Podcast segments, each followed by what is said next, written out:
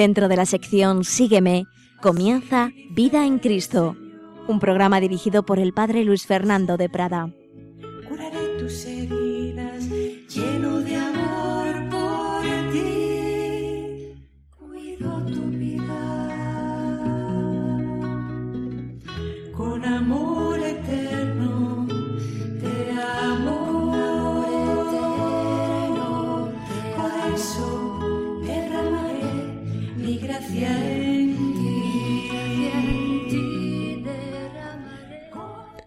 cordial saludo, queridos amigos de Radio María. Bienvenidos a este nuevo programa, a esta nueva reflexión, a esta nueva profundización desde la fe en nuestra doctrina católica para vivirla.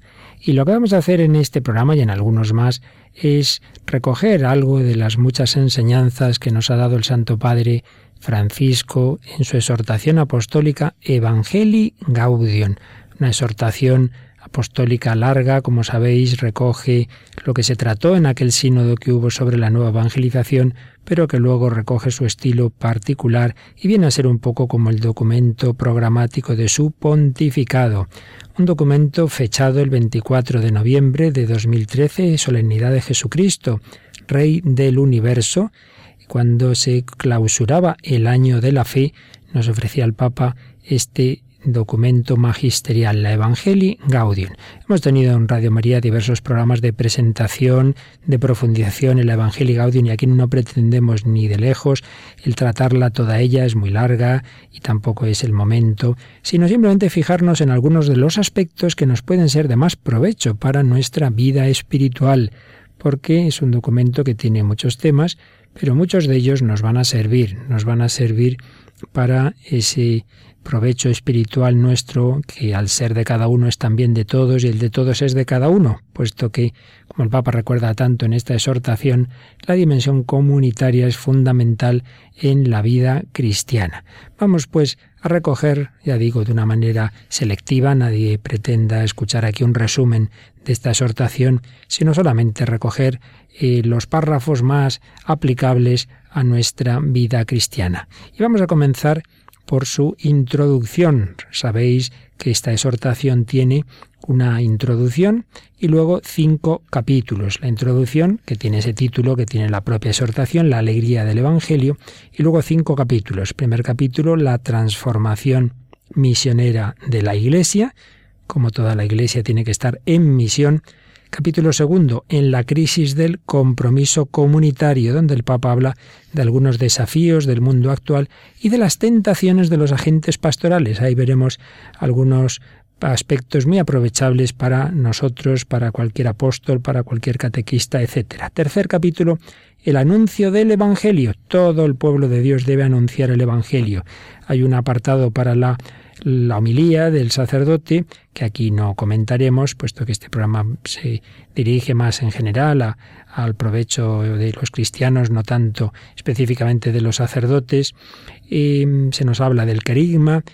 El capítulo cuarto, la dimensión social de la evangelización, cómo el Evangelio tiene que ver con la sociedad, el carisma tiene repercusiones comunitarias y sociales, como tiene que ver siempre con los pobres, con el bien común, con la paz social, con el diálogo. Y capítulo quinto, evangelizadores con espíritu, la espiritualidad del evangelizador, ahí nos detendremos más, pues es claramente algo de provecho espiritual, motivaciones para un renovado impulso misionero y finalmente María, la Madre de la Evangelización un documento largo, programático, eh, profundo, pero a la vez muy asequible, muy comprensible, con ese estilo tan catequético que tiene el Papa Francisco, con expresiones vigorosas, con ejemplos, con aplicaciones muy concretas, muy prácticas. Bueno, pues vamos a, aprovechar eh, para nuestra vida espiritual, nuestra vida cristiana, nuestra vida apostólica, algunas de las muchas perlas que aparecen en este documento, la alegría del Evangelio. Y comenzamos por el número primero, comenzamos por esta introducción donde realmente hay unas ideas preciosas, muy aplicables para todos nosotros. La exhortación comienza así. La alegría del Evangelio llena el corazón y la vida entera de los que se encuentran con Jesús. quienes se dejan salvar por Él son liberados del pecado, de la tristeza, del vacío interior, del aislamiento. Con Jesucristo siempre nace y renace la alegría. La verdad es que ya estas tres primeras frases nos dan para quedarnos meditando un buen rato, nos dan todo un programa de vida espiritual. La alegría del Evangelio llena el corazón y la vida entera de los que se encuentran con Jesús. ¿Qué es el Evangelio? La buena noticia, una buena noticia que produce alegría. Si nosotros no estamos con esa alegría profunda del Evangelio, es que quizá se nos ha dormido ya ese, ese impacto de la, de la noticia, de la buena noticia del Evangelio, nos hemos mal acostumbrado, nos parece lo normal, y por ello tenemos que pedirle al Señor que renueve en nosotros ese asombro, ese asombro de la buena noticia. La alegría del Evangelio llena el corazón y la vida entera de los que se encuentran con Jesús. Pues aquí está el núcleo del cristianismo, el encuentro con Cristo y ese encuentro con Cristo llena el corazón. Pero segunda afirmación, quienes se dejan salvar por Él son liberados del pecado, de la tristeza, del vacío interior, del aislamiento. ¿Cuántas veces hemos oído, hemos dicho, Jesús es el Salvador? ¿Pero de qué nos salva Jesús? Pues aquí nos lo dice el Papa. Nos salva del pecado, de la tristeza, del vacío interior del aislamiento. El hombre está hecho para Dios, está hecho para vivir centrado en Dios. En cambio, el pecado nos centra en nosotros mismos, nos hace egocéntricos, nos hace autorreferenciales o nos hace idólatras de valores, de personas, de realidades que ponemos en lugar de Dios. Y como estamos hechos no para eso, sino para Dios, pues estamos mal, estamos descentrados de esa manera. Y por ello el pecado nos lleva a la tristeza, al vacío interior, al aislamiento. La tristeza, puesto que el hombre está hecho para esa alegría del amor. La persona que ama, la persona que se sabe amada por Dios y que ama a Dios y al prójimo, tiene alegría. Pero la que no tiene ese amor, pues antes o después va a tener ese fondo de tristeza, aunque por fuera esté muy alegre, muy en el sentido superficial de la palabra, en el fondo no tiene esa alegría profunda. Jesucristo nos libera del pecado, de la tristeza, del vacío interior, Cuántas personas que aparentemente lo tienen todo, que se lo pasan muy bien, sin embargo reconocen antes o después estoy vacío, estoy vacía. Y puede ocurrirnos también a los que somos cristianos, pero que nos vayamos entibiando y no acabe de estar nuestro corazón lleno del Señor. Tengamos ese vacío, el vacío interior y el aislamiento. Podemos tener eh, mucha relación con muchas personas y sin embargo estar internamente solos. La soledad es la falta de un vínculo profundo que llene el corazón, aunque estés rodeado de personas, pero no acabas de tener con ninguna de ellas ese vínculo profundo, ese poder descansar el corazón, ese poder compartir. Pues bien, Jesucristo quiere liberarte de todo esto, del pecado, de la tristeza, del vacío interior, del aislamiento. Y tercera frase del número uno. Con Jesucristo siempre nace y renace la alegría. Esto nos da mucho ánimo, porque, claro que sí, muchas veces nos ocurre que nos vamos enfriando, nos vamos entibiando, yo ya no tengo el amor que tenía antes a Cristo, ya no tengo esa alegría, y nos puede parecer que eso ya no tiene solución. Pues no es verdad. Con Jesucristo siempre nace y renace la alegría. No solo nace para el que se convierte, para el que por primera vez conoce a Jesús, sino que puede renacer en aquel que se ha entibiado, en aquel que está eh, con esa distancia del Señor, que no tiene el primer amor. Pues ya solo con esto tenemos muchos motivos para profundizar, para meditar y para pedirle al Señor ese renovar el encuentro con Él, ese dejarnos salvar por Él, para que nazca y renazca la alegría en nuestro corazón. Y ya ah, enseguida, en el número 2, tiene un, un titulito que dice Alegría que se renueva y se comunica. Y ahí el Papa nos habla de ese gran riesgo de nuestro mundo, que es la tristeza individualista, que brota del corazón cómodo y avaro, de la búsqueda enfermiza de placeres superficiales, de la conciencia aislada. Búsqueda enfermiza de placeres superficiales. El hombre necesita de la alegría y si no tiene la verdadera alegría, busca su sucedáneo, que son los placeres superficiales.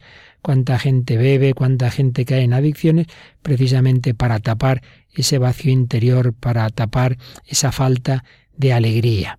Cuando la vida interior se clausura en los propios intereses, ya no hay espacio para los demás, ya no entran los pobres, ya no se escucha la voz de Dios, ya no se goza la dulce alegría de su amor, ya no palpita el entusiasmo por hacer el bien. Situaciones que podemos tener cuando nos encerramos en nosotros mismos. Pero ojo, que si esto puede ocurrir en un grado grande al que está separado de Dios, al no creyente o al que vive en pecado, también puede ocurrirnos a los creyentes, sigue diciendo el Papa. Los creyentes también corren ese riesgo, cierto y permanente. Muchos caen en él y se convierten en seres resentidos, quejosos, sin vida. Mucha atención, querido amigo, amiga, me estás escuchando ahora mismo, que dices, no, no, si yo soy creyente, ten cuidado, porque todos podemos ir cayendo en ese riesgo de Em, ser personas quejosas, resentidas, sin vida. Ay, Dios mío, ay, ay, ¿por qué has permitido esto? Ay, ay, qué vida me ha tocado. Ay, qué cruces. Ay, y estamos todo el día quejándonos. Eso no tiene buena pinta. ¿Será que quizá estamos pensando que, que se nos debe dar más de lo que Dios nos ha dado? que tenemos como un descontento de fondo que puede brotar de nuestro orgullo, que piensa que no se le reconoce todo lo que hace, todo lo que es, y que los demás pues no, no me tienen en la estima en que debían, y en el fondo eso también una queja con Dios de que no me ha puesto en donde debía haberme puesto en la vida. Tenemos ese peligro y eso de quejarse es muy mala señal, señal de que nuestra vida espiritual está un poquito enferma.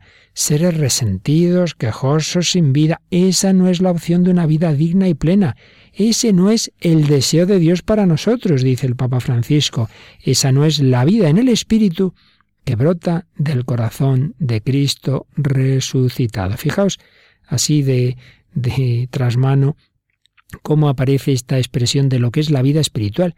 La vida espiritual cristiana es la vida en el espíritu, en espíritu con mayúscula, Vida espiritual en el sentido cristiano no simplemente son actos eh, del, del, entendimiento, de la voluntad, actos intelectuales que puede hacer un filósofo, no, no, no. Se refiere a vida en el espíritu que brota del corazón de Cristo resucitado. La vida espiritual cristiana no es una cosa etérea, puramente espiritual, valga la redundancia, sino que brota de una humanidad, la humanidad de Cristo, claro, Cristo que es Dios y hombre, Cristo resucitado. Bien, esto es lo primero que nos dice el Papa en los números 1 y 2. En el 3 nos hace una invitación preciosa que debemos darnos cuenta de que se dirige a cada uno de nosotros, por tanto escuchadla por favor como dirigida a ti en este momento, porque dice el Santo Padre, Invito a cada cristiano, en cualquier lugar y situación en que se encuentre, a renovar ahora mismo su encuentro personal con Jesucristo, o al menos a tomar la decisión de dejarse encontrar por Él, de intentarlo cada día sin descanso. Pues mira, tú que me escuchas, estés en la situación que estés, dice el Papa, en cualquier lugar y situación en que se encuentre, invito a cada cristiano a renovar ahora mismo su encuentro personal con Jesucristo.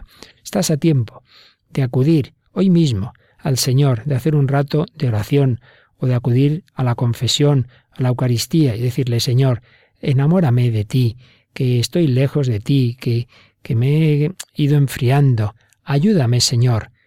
Renovar el encuentro personal con Jesucristo, o al menos, fijaos, tomar la decisión de dejarse encontrar por Él, de intentarlo cada día sin descanso. Ahí llevo ya tantos años en tibieza.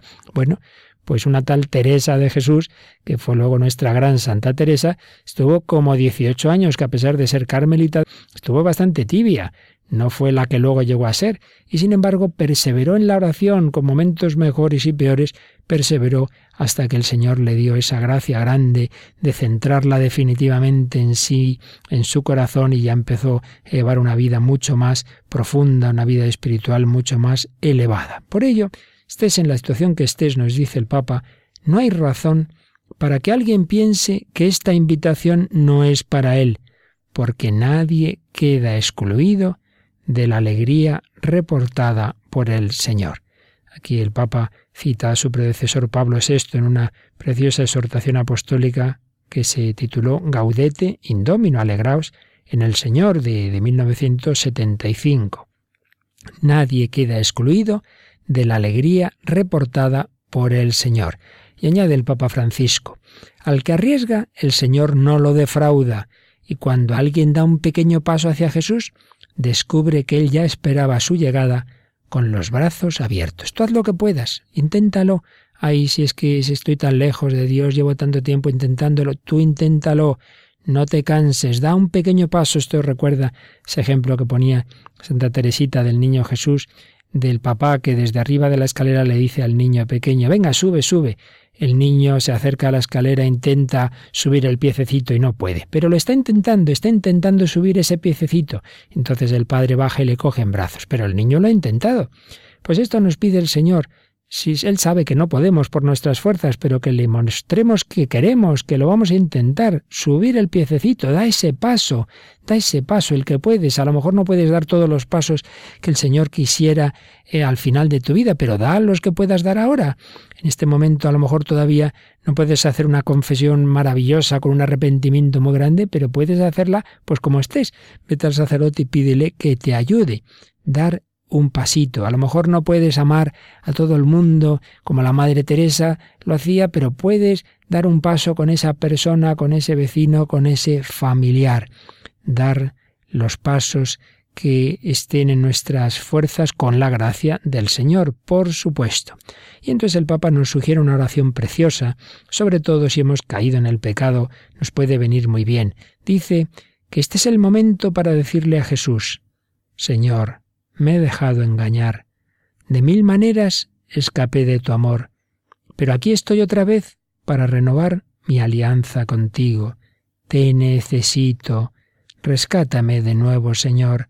Acéptame una vez más entre tus brazos redentores. Qué bonita oración.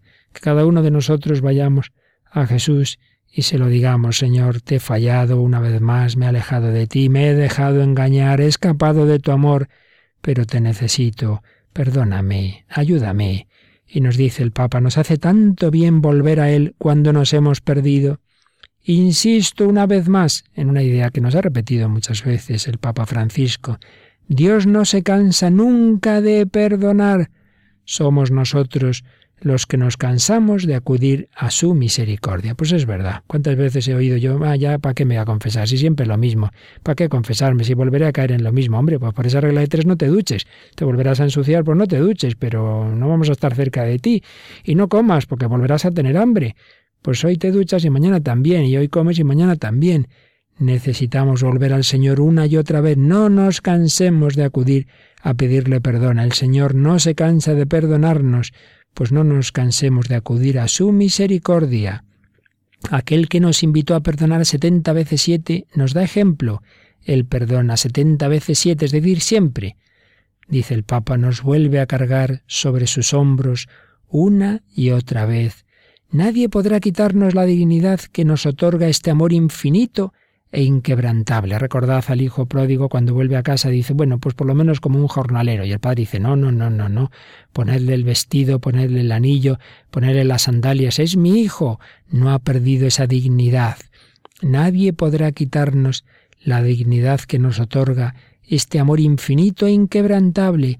Él nos permite levantar la cabeza y volver a empezar con una ternura que nunca nos desilusiona, y que siempre puede devolvernos la alegría. A veces pensamos, bueno, sí, de acuerdo, el Señor me ha perdonado, pero después de la que le he hecho ya no podrá ser como antes, ya, ya santo, pues imposible, bueno, a ver si por lo menos me salvo. No es verdad. Siempre es tiempo para la santidad. Si has roto mil planes de santidad, el Señor puede hacer otro todavía mejor para ti. Nunca perder la esperanza hasta el último momento. Como el buen ladrón, las últimas horas de su vida se hace santo. Hoy estarás Conmigo en el paraíso, le dice Jesús. Él nos permite levantar la cabeza y volver a empezar con una ternura que nunca nos desilusiona y que siempre puede devolvernos la alegría. No huyamos de la resurrección de Jesús, nunca nos declaremos muertos, pase lo que pase, que nada pueda más que su vida, que nos lanza hacia adelante, que nunca nos declaremos muertos, que nunca digamos ya nada, ya no tengo solución, soy un caso perdido, de eso nada. Vamos a acudir al Señor con confianza. Él nos mira siempre con amor, con ternura, nadie nos mira con esa misericordia tan grande que nos tiene Jesús. Vamos a meditar un poco todas estas preciosas ideas que nos ha ido diciendo el Santo Padre Francisco.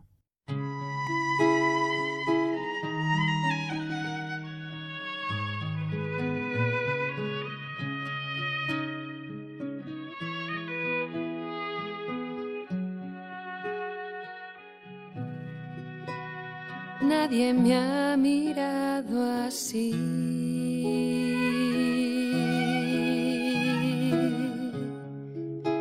Sin fijarse en mi miseria.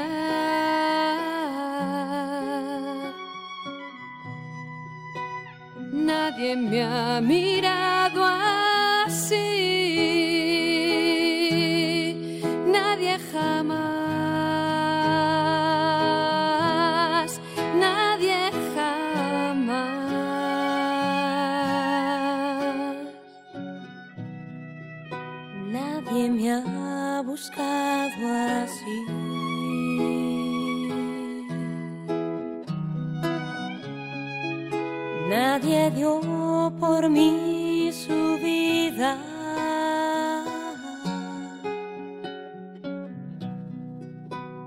Nadie me ha buscado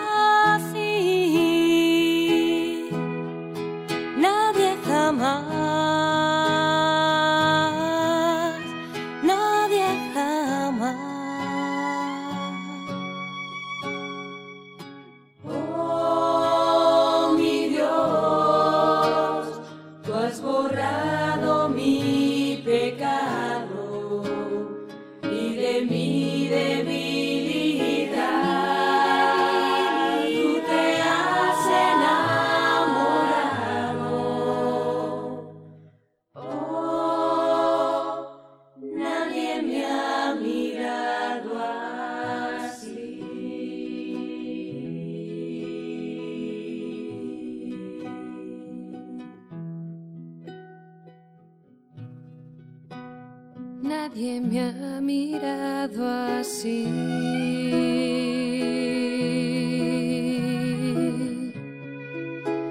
Sin fijarse en mi miseria.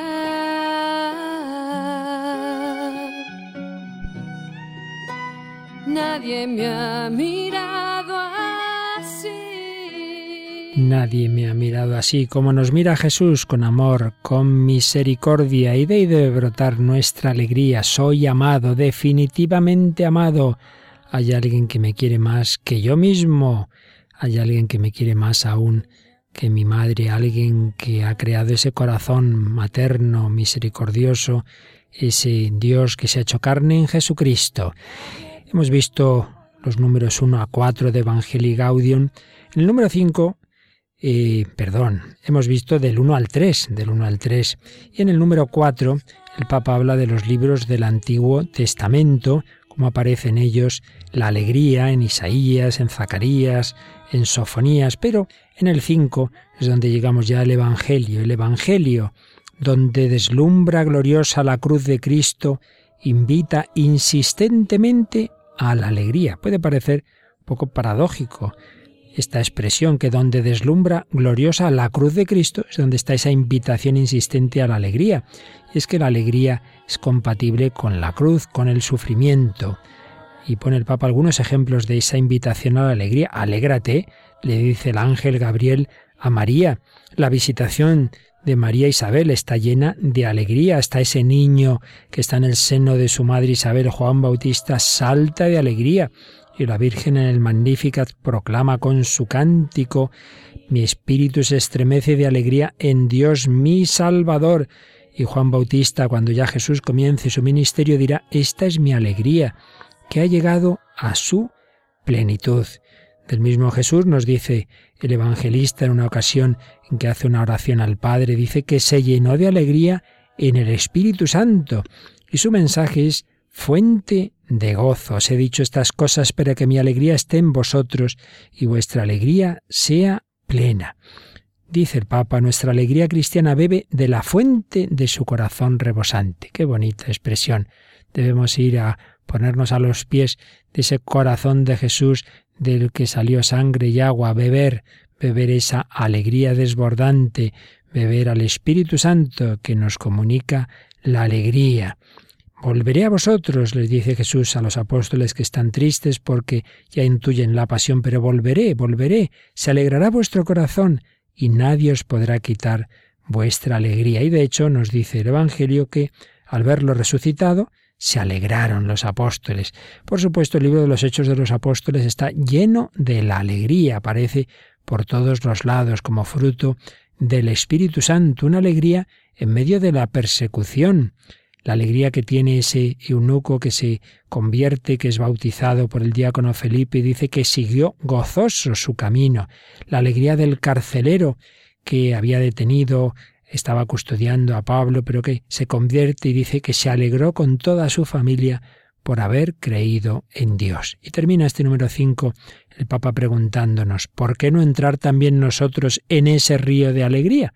¿Por qué no entrar en ese río de alegría? Y en el número 6 tiene una de esas expresiones típicas del Papa Francisco que dice, hay cristianos cuya opción parece ser la de una cuaresma sin Pascua. No puede ser que estemos siempre con cara de cuaresma, hombre, hay momentos que sí, pero, pero no puede ser eso lo habitual. Es verdad, dice a continuación el Papa, que claro, no siempre vamos a tener la misma alegría en todos los momentos de nuestra vida.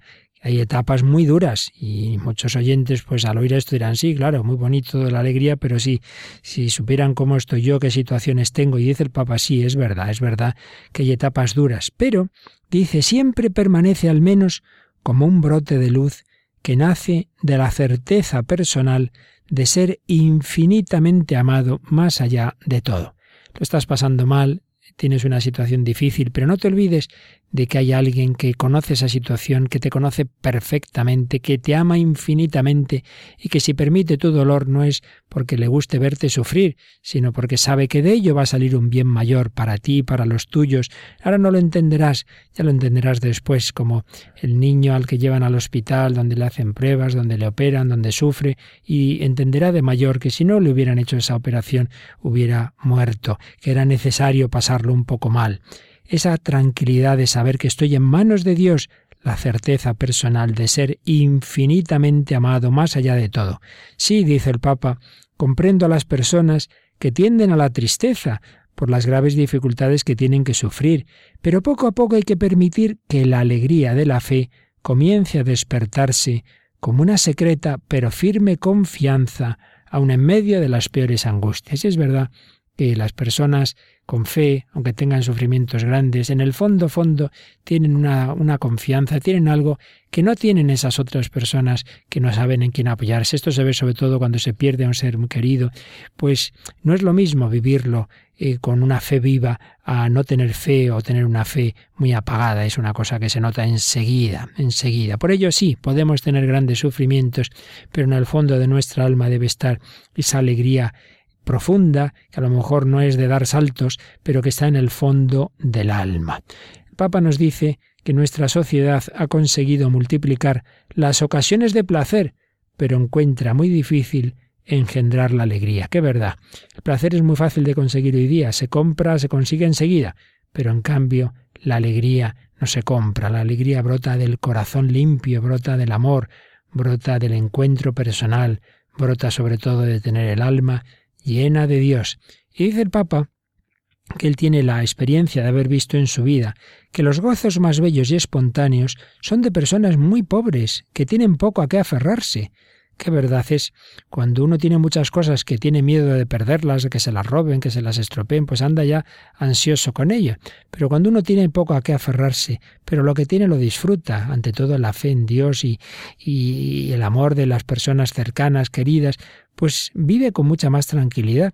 Es una cosa muy notable que comentan muchas personas que van a países pobres de, otros continentes, que se nota un tono general de alegría muy superior al de Occidente.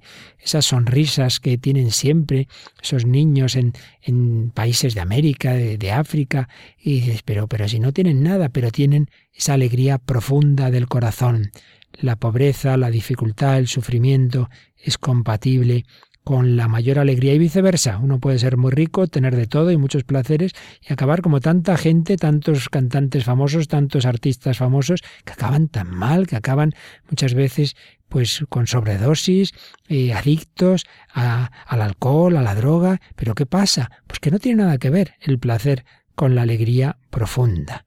Las alegrías verdaderas, dice el Santo Padre, beben en la fuente del amor siempre más grande de Dios que se nos manifestó en Jesucristo. Y repite aquellas palabras ya famosas con las que el Papa Benedicto XVI, su predecesor, comenzaba su primera encíclica de Euscaritas es, cuando el Papa nos decía qué es eso de ser cristiano. No se comienza a ser cristiano por una decisión ética o una gran idea, sino por el encuentro con un acontecimiento, con una persona, que da un nuevo horizonte a la vida y con ello una orientación decisiva.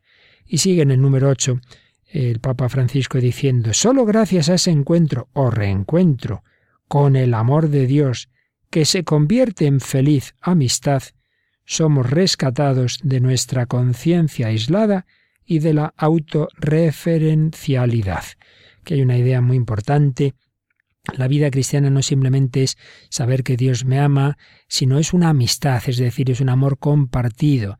Decía Santa Teresa que la oración es tratar de amistad con quien sabemos que nos ama, un amor compartido, una amistad, por tanto, aunque no tengas personas cerca, no estás solo. El cristiano nunca está solo. Tiene esa amistad con la Santísima Trinidad, con Dios Padre, soy hijo de Dios, con Jesucristo, mi hermano, mi amigo, con el Espíritu Santo, con la Virgen María. ¿Cómo que estás solo? De ninguna manera. Ese encuentro, ese reencuentro con el amor de Dios que se convierte en feliz amistad te rescata de tu autorreferencialidad. Llegamos a ser plenamente humanos cuando somos más que humanos, cuando le permitimos a Dios que nos lleve más allá de nosotros mismos para alcanzar nuestro ser más verdadero. Y es que estamos hechos para lo divino, para Dios. El hombre está creado en el plan de Dios para ser divinizado, para ser amigo de Dios, para disfrutar la misma felicidad de Dios. Ahí está el manantial de la acción evangelizadora, porque, termina el Papa el número 8 haciéndose esta pregunta, si alguien ha acogido ese amor que le devuelve el sentido de la vida, ¿cómo puede contener el deseo de comunicarlo a otros? Si tú has recibido ese amor que te ha devuelto el sentido de la vida, ¿cómo no se lo vas a contar a los demás? Renovación de nuestra vida, renovación de nuestra fe, renovación del encuentro con Cristo, renovación de la alegría, renovación del impulso evangelizador. Esto es lo que busca el Papa, esto es a lo que nos anima la exhortación Evangelii Gaudium. Pues vamos a pedírselo al Señor que nos renueve, que renueve nuestro corazón, que renueve toda nuestra vida.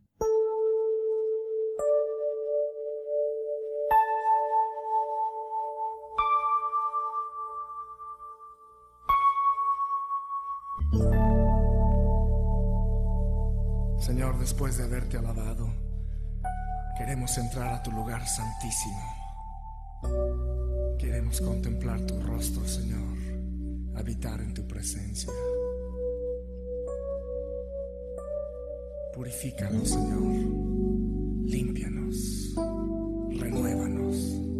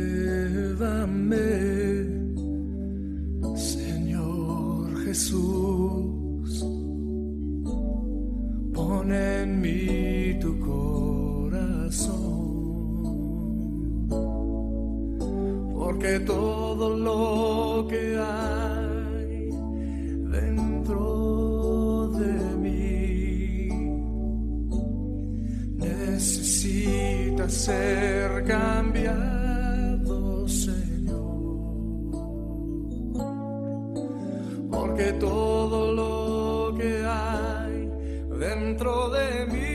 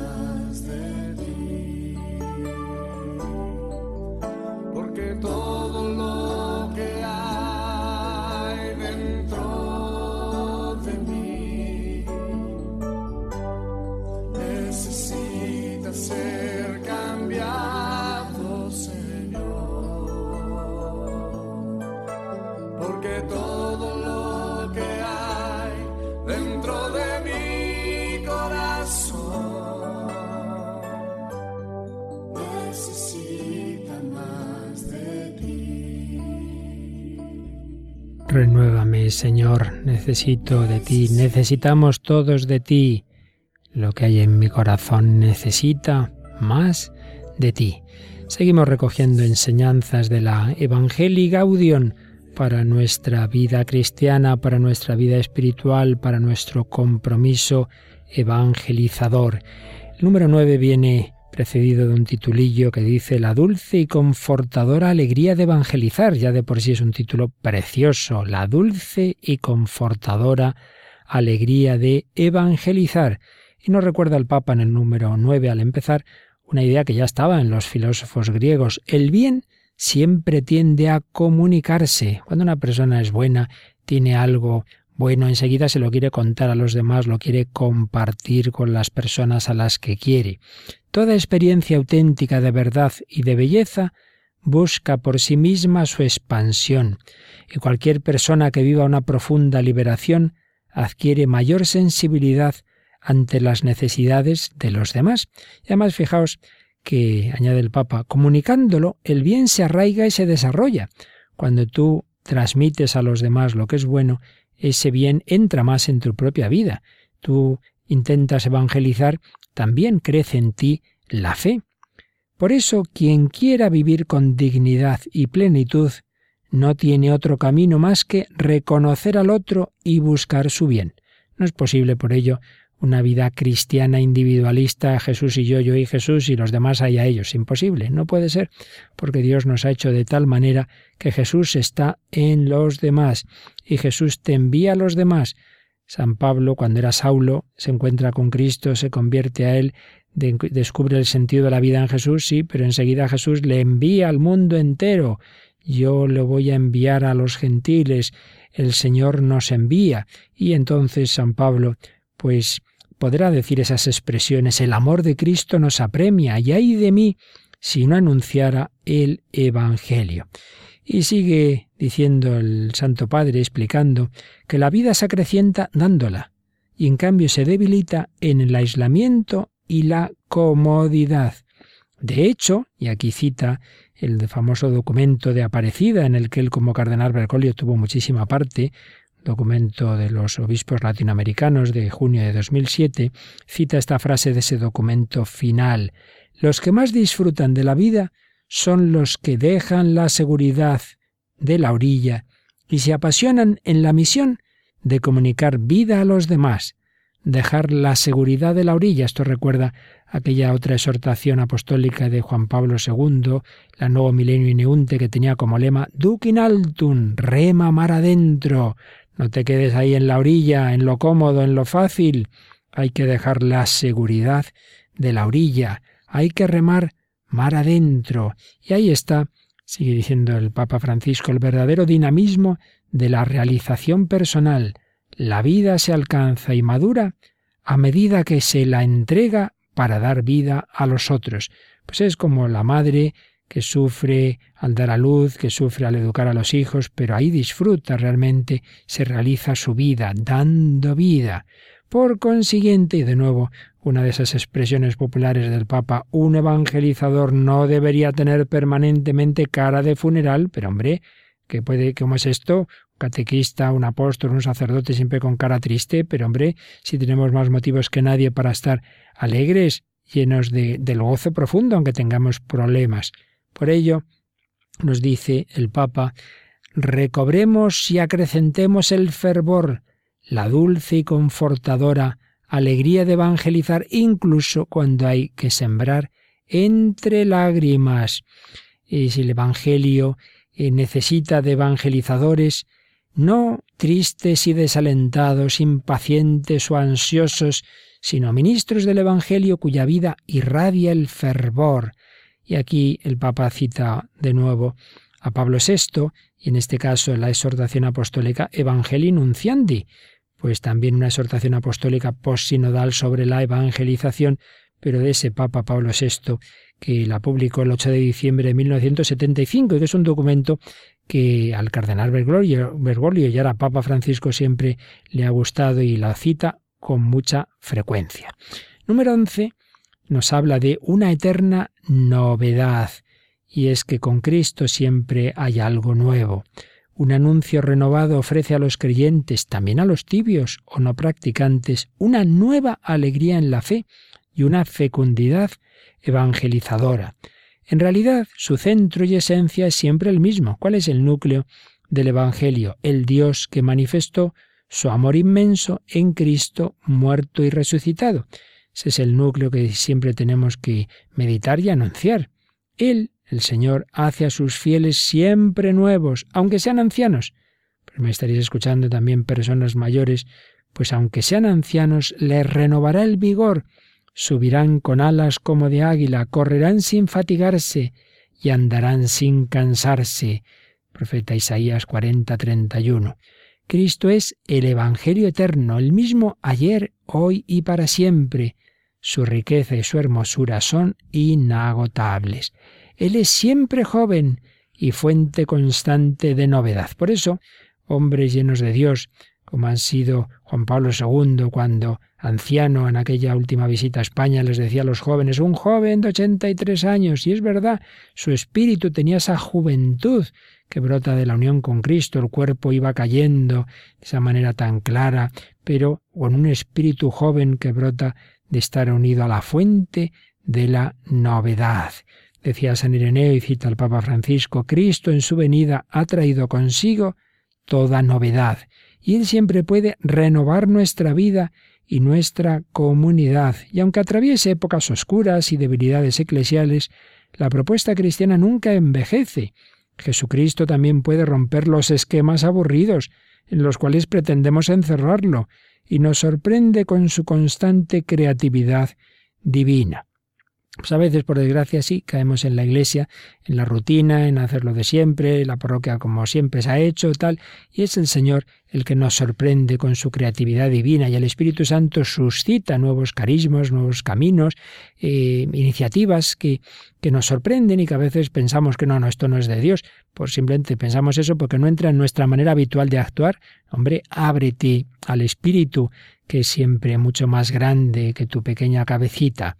El primado es siempre de Dios, nos dice también el Papa en el número 12. No pensemos que la evangelización, que la misión es una heroica tarea personal, ante todo lo hago yo. Pues no, la obra es ante todo de Él. Jesús es el primero y más grande evangelizador. En cualquier forma de evangelización, el primado es siempre de Dios que quiso llamarnos a colaborar con Él. Pero es Él el que lo lleva. Yo le ayudo un poquito, pero es el Señor el que lleva la tarea. La verdadera novedad es la que Dios mismo quiere producir, la que Él inspira, no lo que a ti se te ocurre, la que Él provoca, la que Él orienta. ¿Cuántas veces reuniones eh, apostólicas, de sacerdotes, de catequistas, y pensamos que con mucha reunión vamos a encontrar ahí la clave. Pues es el Señor el que realmente tiene las, las ideas que tenemos que preguntarle, quizá más que con mucha reunión, pues invocando al Espíritu Santo con nuestra oración, abriéndonos a lo que el Señor quiera inspirarnos. La tranquilidad de que Dios siempre hace crecer lo que sembramos, que no es cosa nuestra, que Él nos amó primero esta convicción nos permite conservar la alegría en medio de una tarea tan exigente y desafiante que toma nuestra vida por entero. Nos pide todo, pero al mismo tiempo nos ofrece todo. Recordamos esa expresión del fallecido padre Lorin que decía Dios hace casi todo, el hombre casi nada, pero Dios no pone su casi todo si tú no pones tu casi nada. Es obra de Dios, pero te pide también una pequeña colaboración, ponla, pon tu granito de arena, con alegría, llamados todos a evangelizar.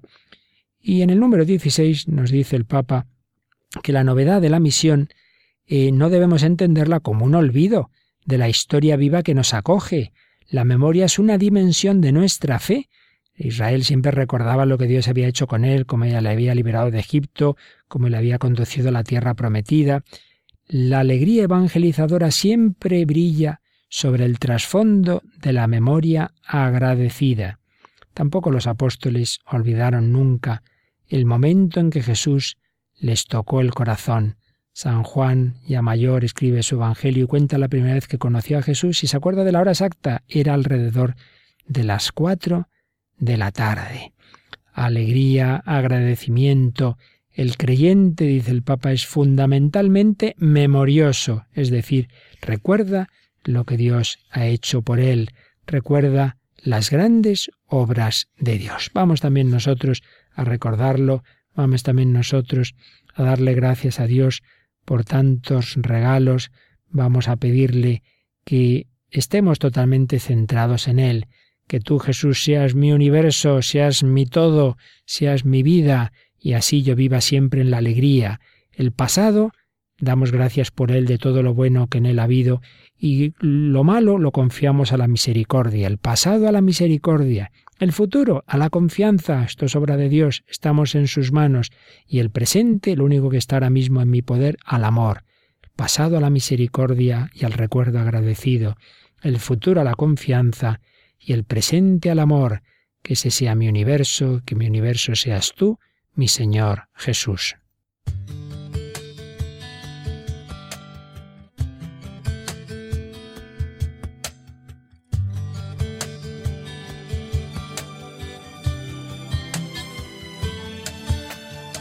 Que seas mi universo. No quiero darte solo un rato de mi tiempo quiero separarte un día solamente, que seas mi universo. No quiero darte mis palabras como gotas. Quiero un diluvio de alabanzas en mi boca. Que seas mi universo. Que seas todo lo siento y lo que pienso. Que seas el primer aliento en la mañana y la luz en mi ventana. Que seas mi universo. Que llenes cada uno de mis pensamientos que tu presencia y tu poder sean mi alimento. Oh Jesús es mi deseo, que seas mi universo. No quiero darte solo parte de mis años. Te quiero dueño de mi tiempo y de mi espacio. Que seas mi universo quiero hacer mi voluntad, quiero agradarte. Y cada sueño que hay en mí quiero entregarte. Que seas mi universo, que seas todo lo que siento y lo que pienso. Que seas el primer aliento en la mañana la luz en mi ventana. Que seas mi universo que llenes cada uno de mis pensamientos, que tu presencia y tu poder sean mi alimento. Oh Jesús es mi deseo, que seas mi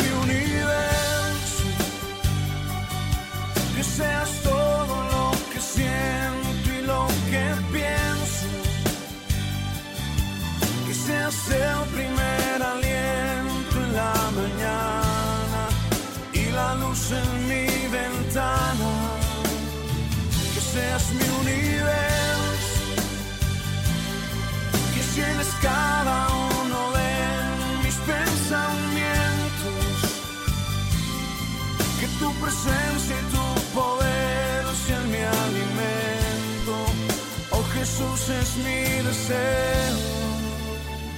que seas mi universo.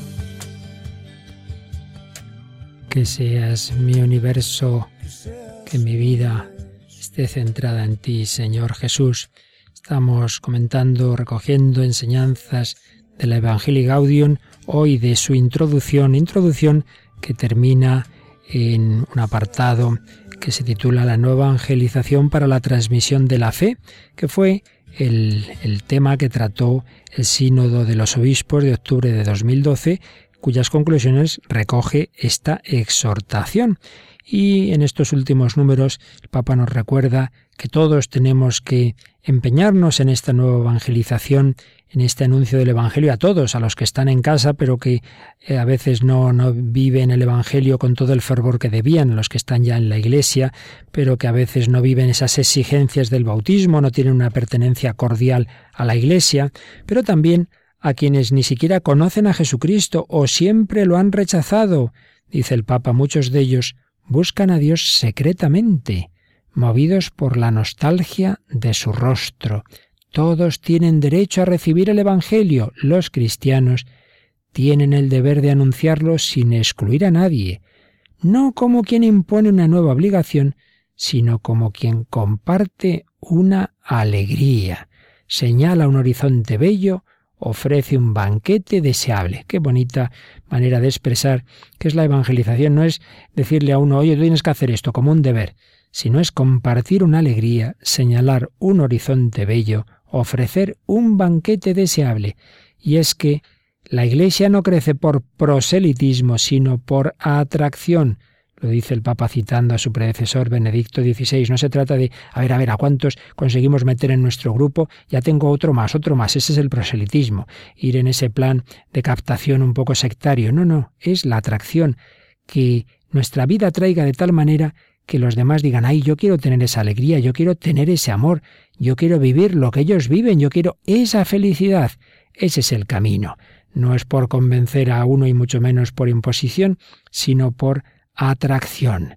Juan Pablo II nos invitaba a una actitud misionera, la Iglesia debe ponerse en actitud misionera, hay que pasar de una pastoral de mera conservación a una pastoral decididamente misionera, y todo ello será la fuente de las mayores alegrías para la Iglesia, pues habrá más gozo en el cielo por un solo pecador que se convierta que por 99 justos que no necesiten convertirse. Pues creo que hemos podido recoger las enseñanzas de esta introducción al Evangelii Gaudium, que son de mucho provecho para todos. Seguiremos en otra reflexión con los demás capítulos de esta exhortación apostólica del Papa Francisco. Procuremos meditarla, procuremos leerla, procuremos irla haciendo vida en todos los momentos en que nos sea posible para que del papel pase a la cabeza, de la cabeza al corazón, del corazón a toda nuestra vida.